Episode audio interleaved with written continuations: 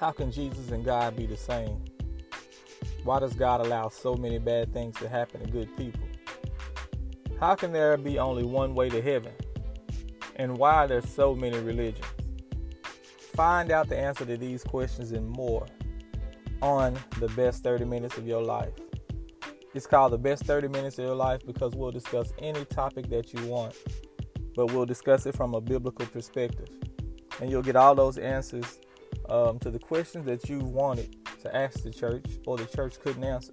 Email us at the best 30 minutes at gmail.com. The best 30 minutes at gmail.com. And we'll discuss whatever you want to discuss. And trust me, 30 minutes go by pretty fast.